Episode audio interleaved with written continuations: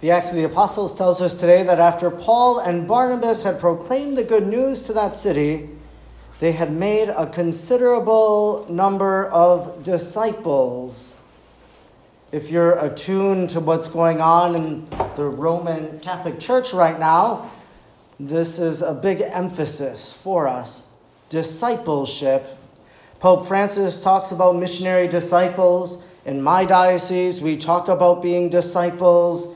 In your diocese, the prayer for canonization and prayer of a missionary disciple, seeking the intercession and praying for the cause of canonization of Venerable Frederick Baraga. And really, as he came to this land many years ago, as he preached the gospel to the people, that's what he was. He was a missionary disciple, and a disciple makes disciples. So, proclaiming the good news and inviting people into friendship with Christ. So, after Paul and Barnabas proclaimed the good news, they made a considerable number of disciples.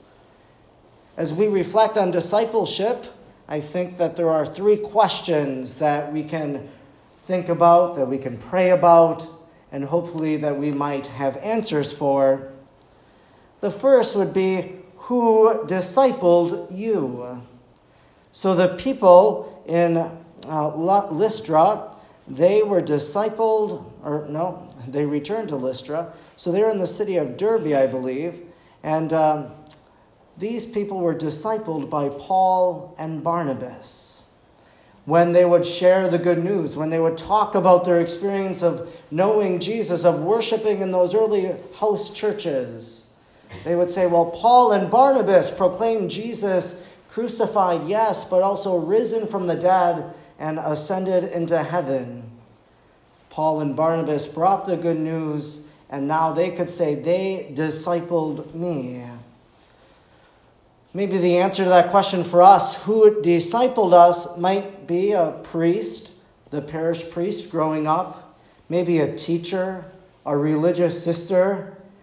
That these people in some way taught us what it means to live the life of a disciple and follower of Jesus. Of course, in the third millennium, though, there are ways in which we can say people have discipled us and maybe we haven't even met them. That through new media, well, through books or podcasts, through the internet, through television series. Maybe we could say Bishop Robert Barron has discipled us, helping us to become a better follower of Jesus. That some author that we've read, that what they wrote about made a tremendous impact on my life and changed it. So we can identify the various peoples who have discipled us. Because surely it's not only one person, but many people some of you might be aware of Focus, which is the Fellowship of Catholic University Students, and they seek to disciple other college students. So they're the main Focus missionaries who take on one or two individuals, trying to help them to deepen their love for God, for prayer, for the sacraments, all these things. And really, then those college students can say, Well, this person discipled me just like the people in our reading can say that Paul and Barnabas discipled them. Maybe, secondly, who are we discipling? So, just as, uh, just as we have been discipled, that people have helped us to be missionary disciples of Jesus, just like the people who knew Frederick Baraga, that they could say, He shared the gospel with me. Well, who are we discipling? Maybe it is a family member, a husband, a wife, a brother, a sister, a son, a daughter. Or it could be a coworker or a friend that you gather together and you pray with one another, and in that way you are walking the life of discipleship, that road of discipleship together. If we are disciples, and that's what we hope to be, well, then the missionary disciple like Frederick Baraga, like Paul and Barnabas, they go out and they make disciples, that they want other people to know that life that brings them great joy. Maybe lastly, how are you living as a disciple today? Oftentimes, the first reading and the gospel relate to each other, that the gospel will be the response to the first reading. So we heard about the considerable amount of disciples that Paul and Barnabas made, and then at the very end of the gospel today, John tells us that Jesus says this As I have loved you, so also love one another. This is how all will know that you are my disciples, if you have love for one another.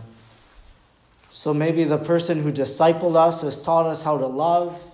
Maybe the person we're discipling is teaching us how to love God and neighbor and others, maybe even ourselves. And so now, how do we live as a disciple?